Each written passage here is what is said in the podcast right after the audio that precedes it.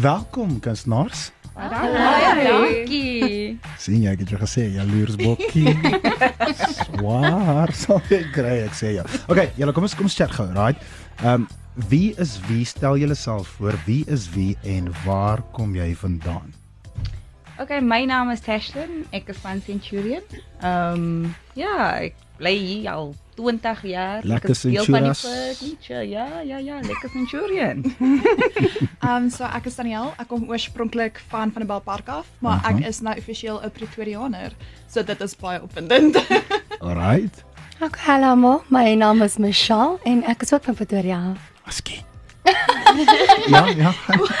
ja, né?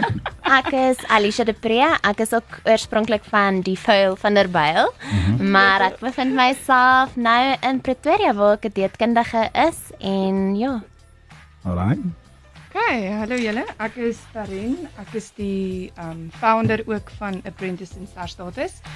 Um gebore, gemaak, gelos in Pretoria. So hier is ek. Alright. Goeienaand luisteraars daar buite. Ehm um, ek is Janet Jacobs. Ek was ook in vereniging vir so 3 jaar, maar ek is ook nou terug in Pretoria. Al die Welkom. pad uit Jacaranda stad. Welkom terug. Baie dankie. Ja, trek en kom terug, dis wat hulle sê. Luister, so Apprentice SA en ster status, is dit een ding? Of hoe hoe dit begin? Tarin, kom ek vra spesifiek vir jou.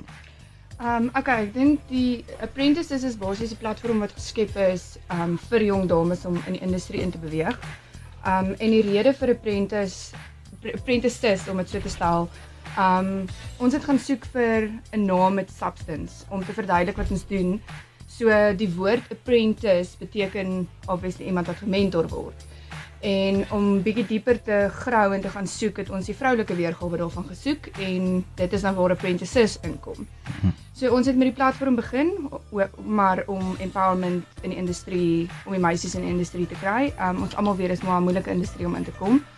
En ek dink ons 5 jaar anniversary hierdie jaar was die eerste jaar wat ons toe nou TV toe gaan. En vir die TV-mark eh, is start Star Status toe nou op die ou end gebore. En so dit is basies maar apprentice wat Star Status aanbied op via. Alright, vir julle dames wat nou julle is nou finaliste, is ek reg? Ja. Het julle nog stemme? Ja.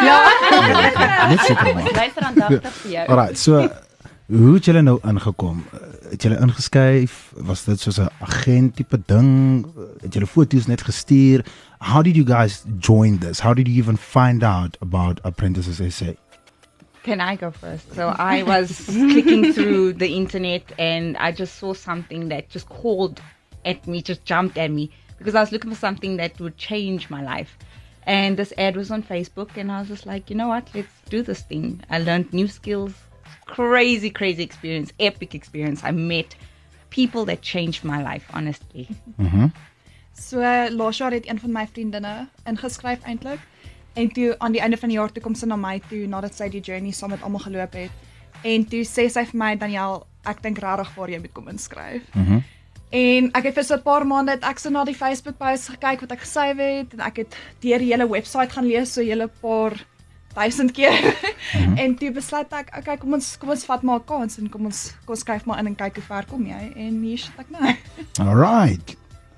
Okay. Um I'll, Almal I've always wanted to enter the entertainment industry and I never knew where I should start. And that's where I came across apprentices.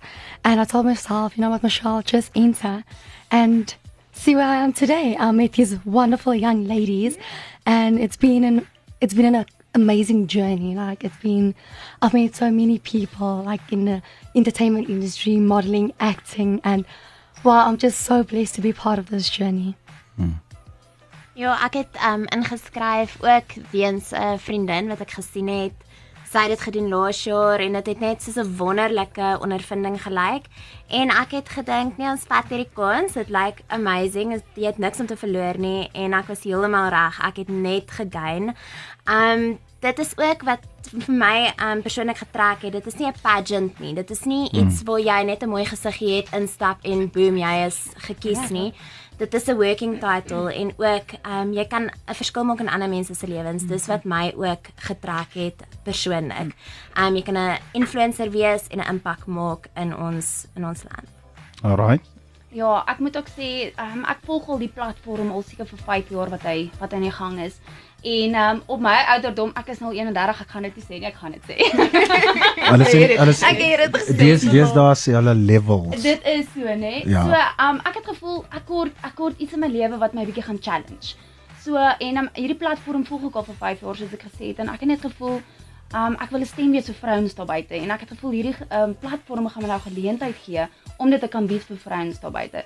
So ek het dit gaan volg um 5 jaar later toe besluit ek kom ek vat hierdie kans op my ouderdom Ja. en kyk wat wat gaan ek doen met hierdie platform en hoe gaan ek vrouens daar buite inspireer met hierdie platform. So coming up next, talking about women empowerment, how is this show and how are the ladies getting empowered through the show and how are they empowering other women?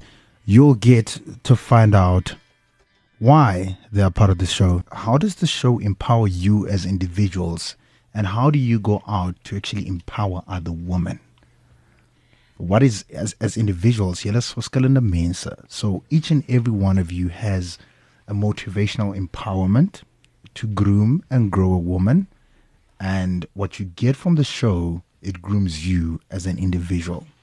So wil nou daai storie kry. So ek is 'n bietjie van soos 'n minority as mens daarvan kan praat. So ek is eintlik die jongste in die kompetisie. Ek is nou eers 20. Mm. Ooh, So ja, ek sal ek sal 'n babietjie. ek boek sommer early B vir jou vir laat. En ek is natuurlik ek is ontsettend lank. Ek is vir al die luisteraars daar buite, ek is 1.85 meter lank. So ek is ek is baie lank. en ek is natuurlik is ek ook 'n bietjie groter gebou. So ek is natuurlik 'n bietjie meer curvaceous as mens dit so kan sê. So ek Jo. het nie die lekker voete op. so ek het nie nou die natuurlike soos die stereotypiese lyf wat elke meisie na verkyk nie. En toe ek in hierdie kompetisie inloop, toe was ek my self selfbeeld was baie laag, as ek dit so kan stel. En tydens hierdie hele kompetisie het ek net so baie vertroue in myself gekry want jy ontmoet net soveel ander meisies wat jy kan sien hoor jy hulle sit ook met probleme en dit is of erger of nie so erg soos joune nie, maar hulle aanvaar jou soos wat jy is en hulle motiveer jou om regtig wie jy binne is uit te straal. Mhm. ja. So dit was dit was regtig fantasties om tydens die 5 maande wat die kompetisie plaasvind om net te sien hoe baie selfverbetering gebeur het want dit laat jou net so gemaklik voel in jou eie vel en dit is die oomblik wat jy net begin straal in wie die persoon is wat jy wil wees. Hmm. Dis volgende. Can I just jump in? Um, what Spring maar net. Jy wil nie heeltyd spring. Nee, wil net ek inspring. spring ruk vanaand. Um, Kyk, Ja. jy weet hoe om 'n gesprek te steel. Ja. um, what this platform has taught me and has afforded me is not only contacts but skills that I've picked up, and throughout the months that we've learned through our different challenges. Um, I actually have the privilege to, I can say it now that I'm busy registering my own um, foundation that will focus on young boys because this is the focus in the country. I feel like feminism is beautiful. Feminism has gone and grown in leaps and bounds and afforded many opportunities for black and white and colored and Indian, pink and red girls. But we've left our boys behind in the broad spectrum of of empowering our children. And this is now one thing that, that I'm extremely passionate about and I'm so excited that through apprentices I can actually do this. So I'm really grateful. Jy, Tasha. Mhm. Yes, apprentices of Star Status gee net vir jou 'n platform. Jy waar jy voorheen hierdie konferensie het gehad het om iets te aan te pak nie, het jy nou 'n hele amazing organisation wat al proven and tested is. So jy weet jy het 'n hele support system wat bankvas agter jou staan wat jou gaan help deur enige iets. En dit is wat vir jou die konferens gee om ander mense te influence en om iets aan te pak om 'n verskil te maak. So dit is wat vir my persoonlik um uitstaan van hierdie journey. Ja, mense het versekerde familie agter mens ja. met hierdie platform, al die vriendskappe wat jy opgebou het. En ehm um, ek moet ook sê vir my, ehm um, vir my spesifiek vir vrouens daar buite, omdat ek self deur 'n moeilike tyd gegaan het. En um, daar's baie vrouens wat hulle hulle voel nie waardeer daar buite nie. En ek dink op 'n stadium moet elke vrou besef, luister, staan op, jy jy het jou eie lewe, maak iets van jou lewe. En ehm um, ek dink hierdie platform ook soos hulle gesê het jy leer baie uit hierdie reis uit en ehm um, ja jy jy empower jouself as vrou En um, ek dink met hierdie platform om ons so baie vriendskappe het daar buite hmm. en al hierdie meisies wat nou saam met ons hierdie reis gestap het, dit is ons kan so wonders create nou daar buite met al die meisies daar buite wat voel, hy sê moet ek inskryf, wat wat wat wat gaan ons bereik hier uit? So ehm um, ja, vir my is dit ek ek besig om 'n boek te skryf nou tans vir vrouens se buite wat deur moeilike tye gaan. Hmm. So ja, dis beslis 'n familie wat ons nou agter ons het um, om ander vrouens te inspireer daar buite. Okay, I think lastly, lastly, I just want to touch on what Janella said, and as well as um, Jeanette. Like we all come from our differences, and we all go through challenges.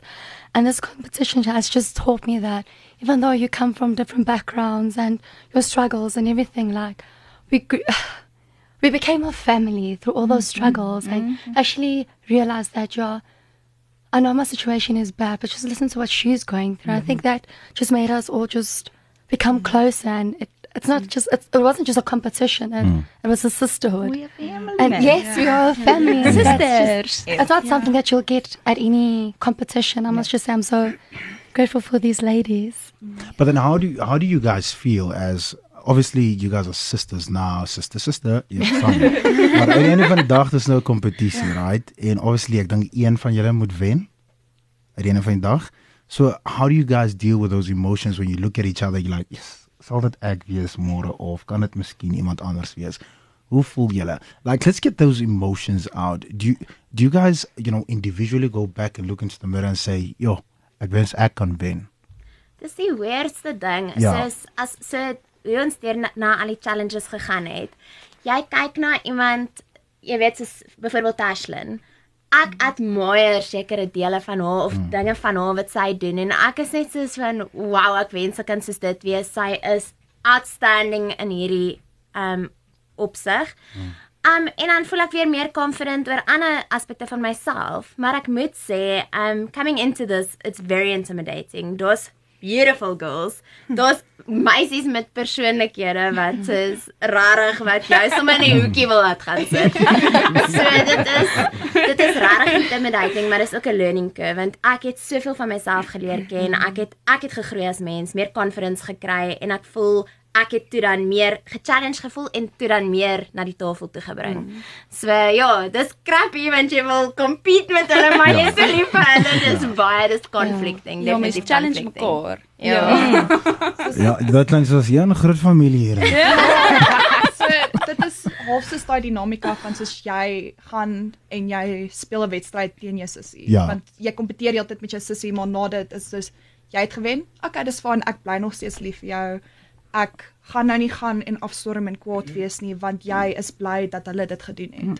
So dit is net 'n baie motiverende platform om in te wees want daar is niemand wat upset geraak het of enigiets soos dit nie. Almal was heeltyd gelukkig vir mekaar en ons het baie mekaar gemotiveer.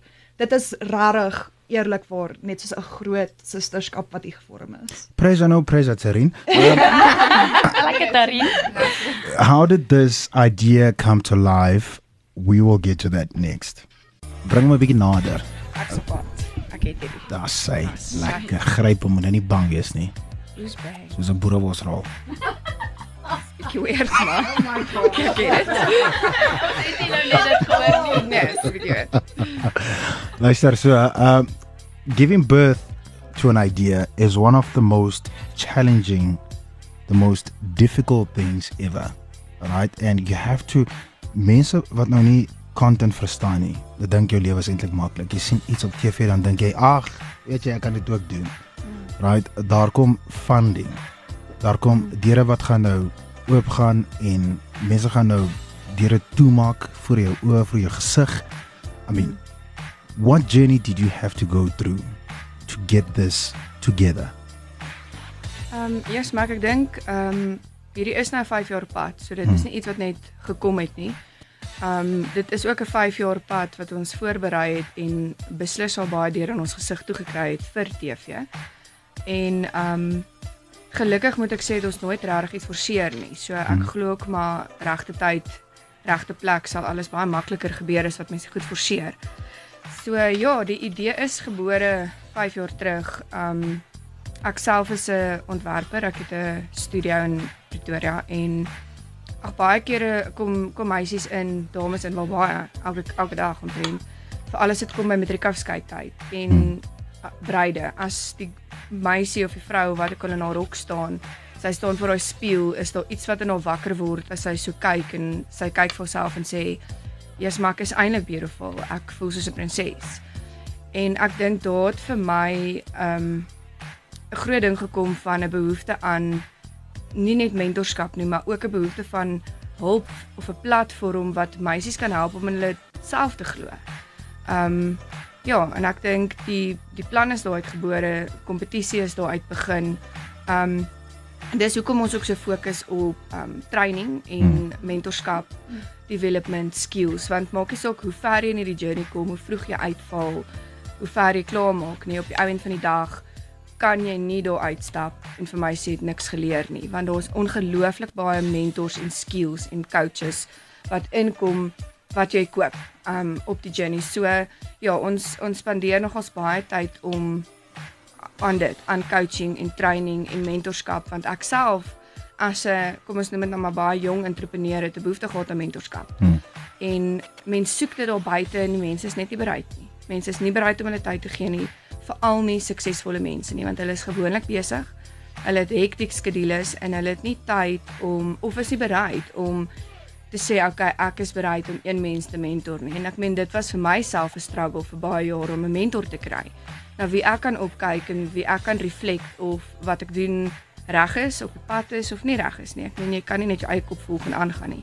So ja, ek dink die behoefte aan mentorskap en dan ook om dit te gee en die skills en die development. So dis maar 'n groot pakkie wat Ja. mense bymekaar sit op die ou Ja. end om nie net 'n sinnelose titel op die einde van die dag te gee nie, maar om regtig 'n empowerment platform te wees, om regtig verskil te maak in meisies se lewe en 'n genuine verandering te sien, nie net 'n sinnelose Ja. idee nie. Ja. Ek weet daar's daar's verskillende plekke en ek weet julle toer uh, obviously julle gaan na verskillende plekke toe julle vers, julle praat met verskillende mense, verskillende girls elke dag. Ehm um, waaroor ons gaan julle? En so met wie praat julle? Ehm um, sure, ek dink ons spandeer verskriklik baie tyd um 'n groot been van wat ons doen um is ook charity werk om terug te gee in die, in die gemeenskap. So om die meisies dit wat hulle gevat het en geleer het, daai skill terug te vat in 'n gemeenskap en terug te gaan empower en terug te gaan gee vir wat ons doen. So ons het redelik baie organisasies waarby ons betrokke is. Die mees afgelope een um onlangs een, sorry, is um Cosmos Care Center. Hulle was ook wel deel van um ons TV show. Yes, daar's heavy behoefte. Ek dink dit het ons almal se harte so geraak. Um die behoefte wat daar is, die mense wat daar is. So ja, ons het we got down and dirty. So uh, ons het lekker geverf, huise geskuur, mooi gemaak. Ja, yes, ons het absolutely fabulous borge gehad wat beddens en matrasse en kos en gordyne mooi maak, goed verf.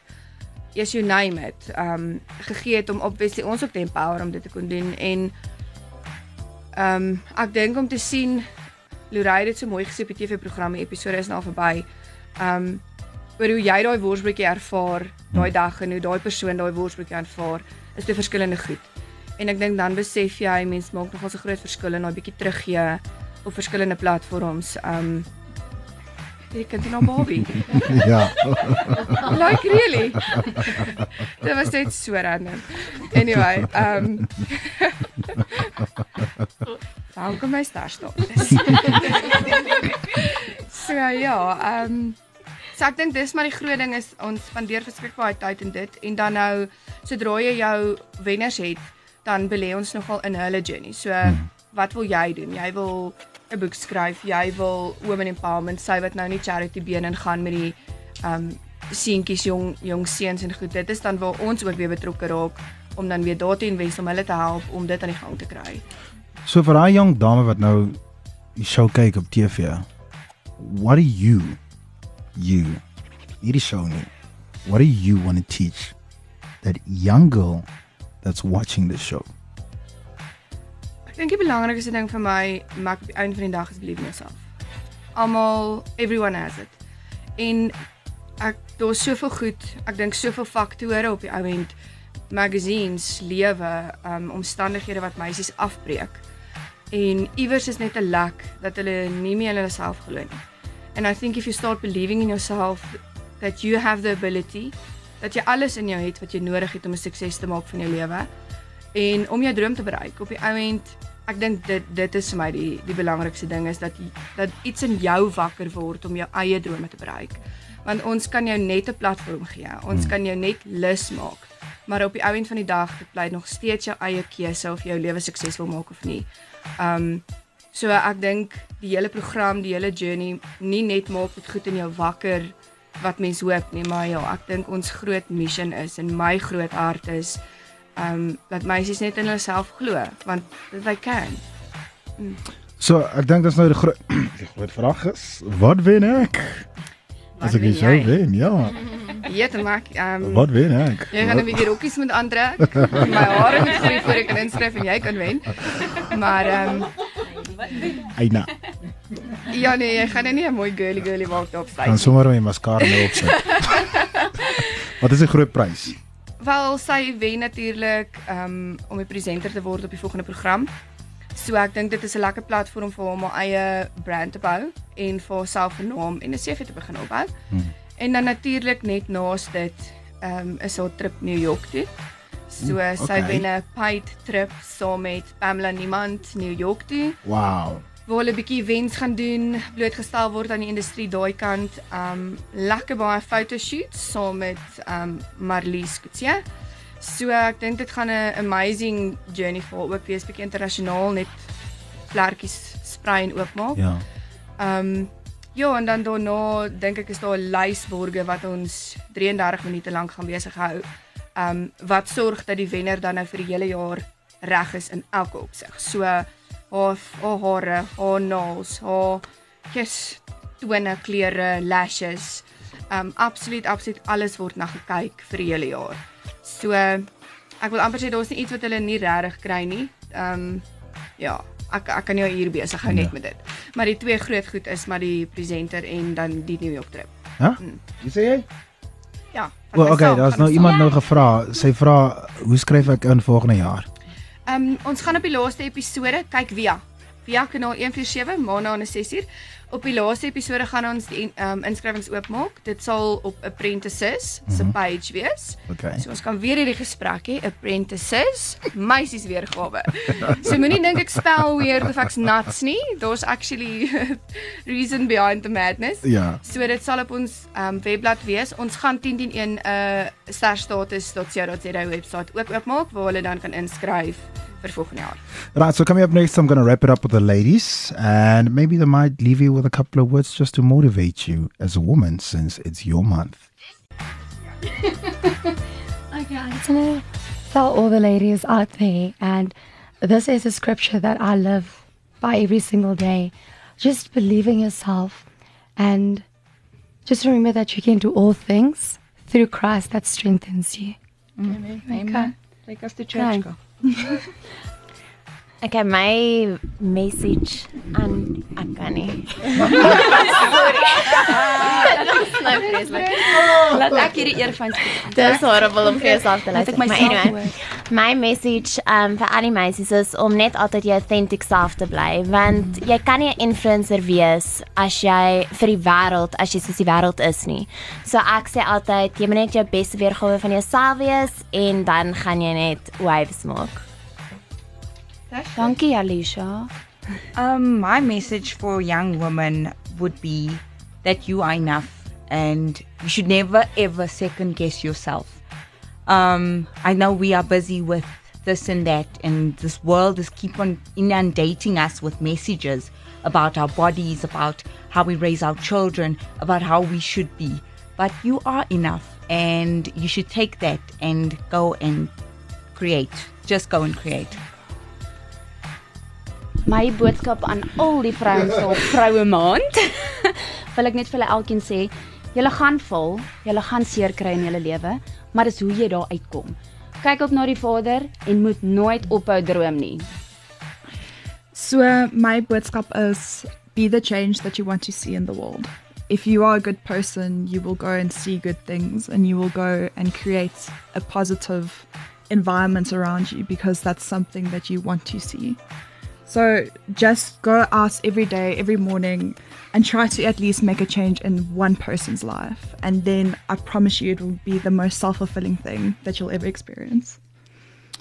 Ons sê julle baie dankie dat julle tyd gemaak het. Darien wil jy dit Daarin wil ook afsluit? vir ons 'n boodskapie gee. Ja, Okay. ek dink ook so. Die girl wil iets hoor van jou af. Asseblief Daarin.